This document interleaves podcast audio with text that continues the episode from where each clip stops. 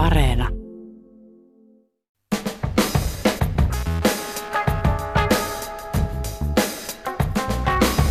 Ja ei. Tyhjiä poissa. Moikka, kuuluuko? Hyvin kuuluu, täällä ollaan. Terveiset tosiaan täältä Lasaretista Lenssua pukkaa. Ei tosin koronaa, mutta Pasila ei kyllä oireisena tällä viikolla ole mitään asiaa. Joo, näinhän se on Jeppiäkin. Tehdään tietysti terveysturvallisuus edellä ja erilaiset tilanteet ovat ajaneet meidät nyt tällaisen tynkäjet-muotoon. Eli tällä viikolla vähän lyhyempi jakso, mutta jaksohan oli silti tehtävä. No kyllä, koska on tällainen politiikan kunnon hurlum hei viikko, niin ei todellakaan malta kyllä olla vähän kommentoimatta tätä tämän viikon haavistokeissin käänteet edes tältä peiton alta lyhyesti. Niin, siis vuoden päivät on eduskunnan perustuslakivaliokunta käsitellyt ulkoministeri Haaviston ministerivastuuasiaa ja tällä viikolla tarkemmin keskiviikkona tuli lopulta ratkaisu. Koska tätä asiaa on käsitelty pitkään, niin palautetaan ensin ne perusasiat mieleen. Eli perustuslakivaliokuntahan käynnisti helmikuussa esitutkinnan, joka taas juontuu viime joulukuussa tehtyyn kymmenen kansanedustajan, yhden kristillisdemokraatin, neljän kokoomuslaisen ja viiden perussuomalaisen tekemään muistutukseen. Siinä pyydettiin selvittämään neljää asiaa. Yksi, onko Haavisto painostanut virkamiehiä tekemään lainvastaisia päätöksiä tässä niin kutsutussa Alhol-asiassa – Kaksi. Oliko uuden erityisedustajan asettaminen hoitamaan Alholin asioita, siis konsulipäällikkö Pasi Tuomisen, joka kieltäytyi noudattamasta Haaviston linjaa tilalle, ollut laillinen? Kolme. Oliko pyrkimys Tuomisen siirtoon konsulipäällikön virasta ollut laillinen? Ja neljä, onko ulkoministeri toiminut laillisesti, kun ei ole tuonut tätä Alhol-asiaa valtioneuvoston yleisistunnon ratkaistavaksi? Hmm. Ja nyt kun mä muistelen tuota vuoden takasta tunnelmaa, niin silloinhan ehkä eniten puhetta riitti tuosta kohdasta neljä. Eli olisiko valtioneuvoston pitänyt tehdä periaatepäätös tästä alhol-menettelystä vai ei?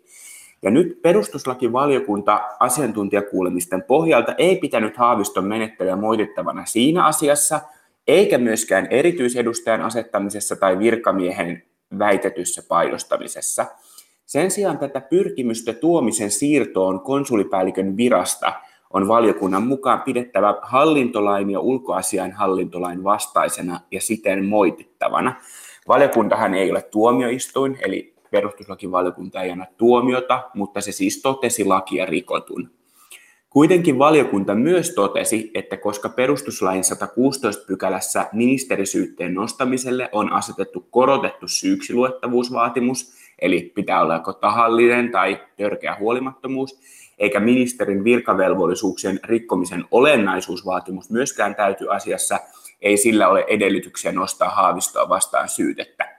Eli summatakseni vielä, ei puhtaita papereita, mutta ei myöskään syytettä. Huomattavaa tässä on juuri se, että tuomisen siirtoa yritettiin jatkaa pois paikalta, vaikka häneltä oli jo otettu alhol-asiat pois eli henkilöstöasioiden hoito väärin näpäyttynyt sitten Haaviston sormille. Sellaista. Mä mietin tässä myös historiallista kontekstia hyvä tuoda esille, koska tämä aina tuntuu ainutlaatuiselta, kun jotain tapahtuu tässä ja nyt.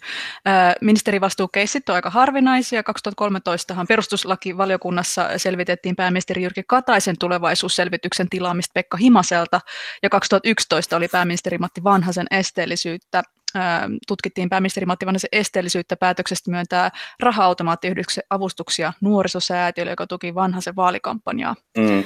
Katainen sai tuolloin puhtaat paperit, Vanhanen sai moitteet, mutta syytekynnys ei ylittynyt. Eli siinä kävi samoin kuin tässä Haaviston tapauksessa.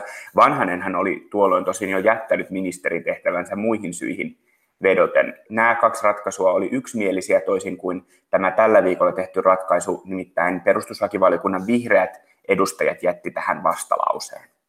No tässä on taustat, mutta aloitetaan tämä koko mm, tämän viikon keissin purku siitä, että mm, lähinnä sitä, mikä minua eniten itseään on nostanut verenpainetta, eli vihreiden toiminta tässä tämän viikon aikana.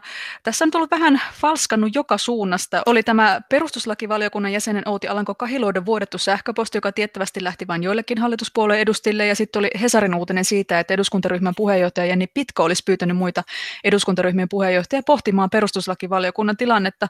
Näitä toimia on tulkittu, että on yritetty yritetty vaikuttaa perustuslakivaliokunnan työskentelyn tavalla, joka ei sinne lainkaan kuulu. Siellä edustajat ei edusta hallitusta ja oppositiota, eivätkä saa ottaa ohjeita omalta puolueeltaan. Mutta Robert, miten sä tulkitset tätä vihreiden toimintaa tässä? Niin, tämä on tietysti ikiaikainen perustuslakivaliokunnan toimintaan liittyvä dilemma, että voiko yhtäkkiä siitä ovesta mennessään sitten alkaa vain edustaa jotenkin perustuslakivaliokuntaa eikä omaa puoluettaan. Mutta mä itse asiassa pohdin tätä asiaa muiden puolueiden ja eduskuntaryhmien reaktioiden kautta. Mm. Tässäkin tapauksessa on kysytty nyt ja aiemmin, että eroaako Haavisto sekä häneltä itseltään että muilta, että, että kyllähän Katri Kulmunikin erosi ja vielä pienemmästä syystä. Ja tässä pitää ehkä muistaa se, että nämä ministerierot ei oikein ole yhteismitallisia. Et nyt musta pitää kyllä myöntää, että on ihan selvää, että naisille pienemmät virheet ainakin tilastollisesti ovat olleet kohtalokkaampia. Sanon tämän nyt vaikka joku hermostuu. Nonni. Anteeksi. Ja sitten eniten on kyllä väliä sillä, miten omat ja muut hallituspuolueet suhtautuvat. Vihreäthän ovat tehneet selväksi, että Haavistolla on heidän vankkumaton tukensa. No joo, jos joku asia on tullut kyllä selväksi, niin se, miten super tärkeä Haavisto on selkeästi vihreille. Kyllä. No muut hallituspuolueet taas ovat viestittäneet, että he eivät puutu asiaan. Y- yleisestihän puolueilla on, on tosi korkea kynnys puuttua toisten ministereihin eräs keskustalainen kuvaili, että meillä taitaa olla kiintiö jo täysi, wink wink, jos tiedätte mitä tarkoitan. Ja kun lopulta moite tuli kuitenkin hallintolain ja ulkoasian hallintolain rikkomisesta henkilöstöhallintoon liittyvässä kysymyksessä, niin mä luulen, että siihen ei sitten ihan liity sellaisia poliittisia intohimoja, kuten jos tämä niin kuin rike olisi todettu olevan vaikka siinä, että pitikö tämä Alhol-asia viedä valtioneuvoston yleisistunnon mm. käsiteltäväksi. Mm. Mutta sen sijaan mä oon kuullut niin keskustan kuin SDP-ryhmien sisältä erityisesti kokeneemmilta kansanedustajilta pöyristymistä vihreiden tavassa toimia suhteessa perustuslakivaliokuntaan. Eli nyt pitkä selitys tiivistettynä toiminta suhteessa valiokuntaan ei saa muilta puolueilta ymmärrystä, ja se saattaa olla monista jopa ärsyttävämpää kuin tämä haavisto ja tämä ratkaisu niin kuin itsessään. Eli kyse ei ole ainoastaan tästä vastalauseesta, vaan siitä, miten sen ympärillä toimitaan ja miten valiokunnan kannasta nyt viestitään. Kyllä, mä, mä näen myös, että on ongelmallista, että vihreät vetos tässä, että enemmistö asiantuntijoista on sitä mieltä, että Pekka Haavisto sai puhtaat paperit, että lakia ei ole rikottu. Mutta eihän tässä tilanteessa nyt Herra Jumala voi näin viestiä. Se viestin pitäisi olla nimenomaan se, että kunnioitamme perustuslakivaliokunnan päätöstä, virheitä on tehty ja niistä otetaan opiksi. Vihreillä ei ole enää mitään varamuista moittia perussuomalaisia siitä, että ne nakertaa instituutioiden uskottavuutta. Nyt näyttää kyllä nimenomaan vahvasti siltä, että vihreät tekee sen, että nämä perustuslakivaliokunnan päätökset päätökset voi vaikka tuikata takkaan, koska lopulta se oma totuus on jotenkin parempi. Joo, ja siis tässä pitää myös erottaa se, miten Haavisto viestii ja miten vihreät puolueena viestii. Ja musta on nimenomaan Kyllä. ollut Haaviston puoluetovereiden, eli vihreiden niin kuin viesti. Ja tietysti vihreät on oikeassa, että enemmistö asiantuntijoista oli tätä mieltä, mutta eihän valiokunta tee mitään tukkimiehen kirjanpitoa, että tuo sanoo puolesta ja tuo sanoo vastaan, vaan kyllähän se erittelee myös näitä näkökulmia. Ja vähemmistössä olleet asiantuntijat oli kuitenkin asiantuntijoita juuri painavista aiheista. Jaakko Jonkka syytekynnyksestä ja professori Pekka Viljanen virkarikoksista. No näinpä, ei se argumenttien määrä, vaan myös se laatu. Ja laatuahan voi kukin arvioida itse, koska lausunnot on saatavissa myös internetistä. Kyllä, mä mietin myös tässä kohtaa voisi pohtia, miten paljon pienemmin vaurioin haavisto olisi tästä tämän viikon myllystä päässyt läpi, jos vihreät olisi vain ottaneet tyynesti vaikkakin hampaita kiristellen sitten sen Pevin päätöksen vastaan ilman erillisiä vastalauseita, koska sehän tässä ministerin kannalta lopulta oli hyvä, että syytekynnys ei ollut lähelläkään ylittymistä. Tämä viesti jäi nyt kaiken muun ympärillä tapahtuneen hörheltämisen varjoon. Kyllä, ja se jäi myös vihreiden oma viesti varjoon, joka on tunnut olevan, että Haavisto oli Alholin lasten asialla pelastamassa lapsia, joka on oikein ja joka on historian oikealla puolella olemista. Vihreiden Instagram-storissa hehkutettiin myös eilen, että mitään lainvastaista ei ole tapahtunut, joka, no siis se ei kyllä pidä paikkaansa, kyllä nimenomaan on tapahtunut. Opposition kritiikki vihreiden viestiin onkin ollut se, että eihän tässä nyt ole kyse niistä lapsista, eikä historian oikealla puolella olemisesta. Niin tässä vihreiden viestinnässä nimenomaan on se, että ei ole myönnetty yhtäkään virhettä tapahtuneen. Kun tästä olisi voinut myös viestiä myöntämällä tässä työskentelytavassa sattuneen virhearvioin ja sitten rummuttaa sitä isoa kuvaa, että kaikilta muilta osin tämä ministerin Alhon lasten pelastusoperaatio, niin siinä ei ollut mitään epäselvyyksiä. Tämän olisi voinut myös viestiä niin, että tämä on onnistuminen. Ja kyllä mä tätä rummutusta seuratessani mietin, että tämmöinen reaktio vaikuttanee joihinkin vihreiden äänestäjiin kielteisesti. Just heidän äänestäjänsä ovat niitä, joille tällaisilla asioilla on kyllä väliä. Mm. Mutta sitten nyt, koska ollaan tasapuolisia, niin toki on myös todettava, että oppositiolta on ehkä hieman falskia tässä vaiheessa sanoa, että ei ollut kyse niistä lapsista, koska kyllä tuolloin vuosi sitten, kun sitä muistutusta tehtiin, niin monille oppositiokansanedustajille oli kyse juuri niistä lapsista kyllä. ja valtioneuvoston päätöksestä siinä, että ketä tuodaan ja tuodaanko lapsia, tuodaanko äidit ja miten ulkoministeriö toimii tässä Alhol-asiassa, ei niinkään siitä, miten konsulipäällikkö tuomista asiassa kohdellaan. Ja kyllä kun vihreät ovat todenneet, että prosessi on ollut poliittinen, kyllä tämäkin prosessi on ollut poliittinen, niin kuin kaikki poliittiset prosessit, kyllä niin voi myös todeta. Ja kyllä sitä kun viime syksyn keskustelu tästä muistelee, niin kyllä se keskustelusävymys oli, että viekkaudella ja vääryydellä se ministeri yrittää pelastaa näitä alholin lapsia, että kyllä oli myös kovaa poliittista tahtoa saada ministeri Haavisto kaadettua tuolloin. Kyllä. Eduskunnan puhemies Anu Vehviläinenkin eilen totesi torstaina, että tällä viikolla tässä haavistokeissi tosiaan politiikka ja juridiikka ovat menneet sekaisin. Mun oli aika suoraselkäinen kommentti puhemieheltä. Ja ei pelkästään tosiaan vihreältä. Hän piti ongelmallisena myös sitä, että ministerin toimista muistutuksen tehneitä poliitikkoja voi myös siis istua perustuslakivaliokunnassa sitten päättämässä tästä asiasta, että tähän hänen mielestä pitäisi tulla muutos. Joo, tätä myös vihreät ovat nostaneet esiin keskustelussa. Kyllä, ja tästä keissistä on myös noussut taas jälleen kerran tämä keskustelu perustuslakivaliokunnan roolista ja uskottavuudesta. Puhemies Vehviläinen sanoi, että kaikki edustajat eivät nyt ehkä ole sit ymmärtäneet tämän valiokunnan erityistä luonnetta, että luvassa on lisäkoulutusta näille jäsenille, ja hän myös toi esille, että tässä korona-aikana näitä varajäseniä on ollut siellä paljon, että pakko on hajonnut siltä osin, että siellä kaikki tosiaan eivät ole ehkä sitten tienneet ihan tämän valiokunnan roolia. Vehviläisen mielestä arvovallan kannalta on tärkeää että valiokunta sit oikeasti saavuttaisi myös ne yksimieliset päätökset. Tällaista ei ole saavutettu nyt tässä Haaviston tapauksessa, eikä kesällä perussuomalaisten kansanedustaja Juha Mäenpään tapauksessa, jossa perustuslakivaliokunta esitti eduskunnalle, että se antaisi suostumuksen Mäenpään syytteeseen asettamiselle.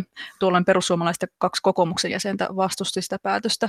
Mutta Robert, miten sä näet tämän keskustelun perustuslakivaliokunnan arvovallasta, onko se menetetty, että poliitikot ei osaa olla siellä politikoimatta ja tilalle nyt pitäisi tuoda joku tämmöinen perustuslakituomioistuin, kuten Twitterissä niin moni nyt vaatii.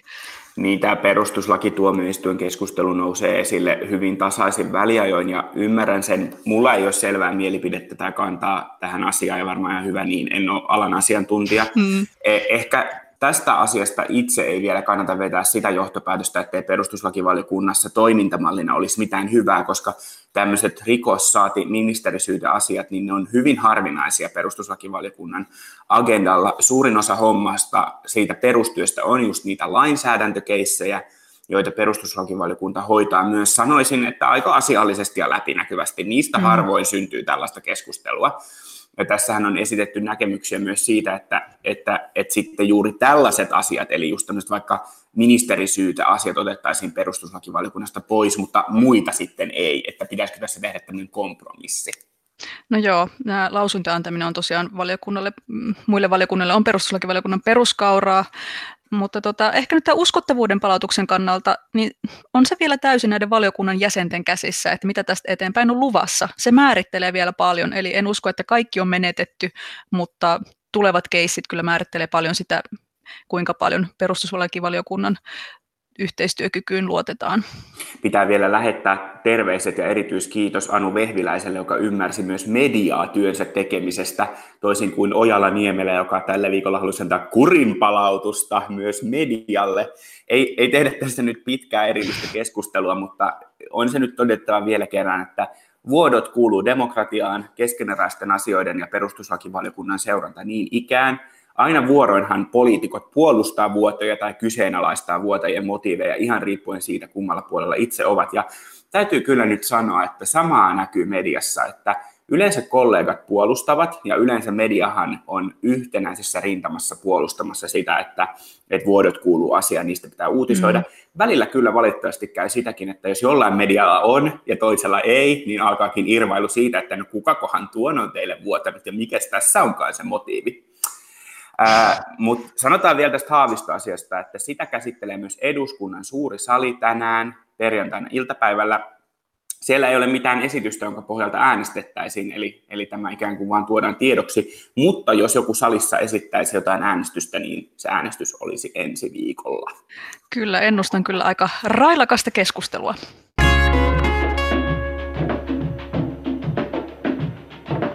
Perustuslakivaliokunnassa on kyllä ollut aika lailla kaikin puolin varmaan rankka viikko. Tällä viikolla puheenjohtaja Johanna Ojala-Niemelä kertoi myös, että hänellä on todettu aivokasvain.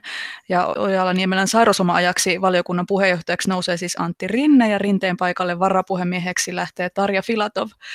Tämä pyöritys herätti toki heti epäilemään, että nyt on demareilla kähinä päällä, sillä Sanna Marin ehti jo julkisuuteen kertoa, että varapuhemieheksi nousee eduskuntaryhmän puheenjohtaja Antti Lindman, joka sanoi kyllä, että en mene, pysyn ryhmyrinä tässä on nyt spekulaatiota siitä, että millaiset välit Lindmanilla ja Marinilla oikein on. Että halusko puheenjohtaja Marin Lindmanin syrjään päivän politiikasta varapuhemieheksi vai halusko Lindman näpäyttää Marinia kieltäytymällä julkisesti aivan viime metreillä virallinen selitys ulospäin on, että tämä nyt on tämmöistä sijaistamista, että ei mitään draamaa, mutta voisiko kuitenkin vähän, että onko sulle kulisseissa kuiskuteltu nyt jotain, että mitä siellä demareissa oikein tapahtuu?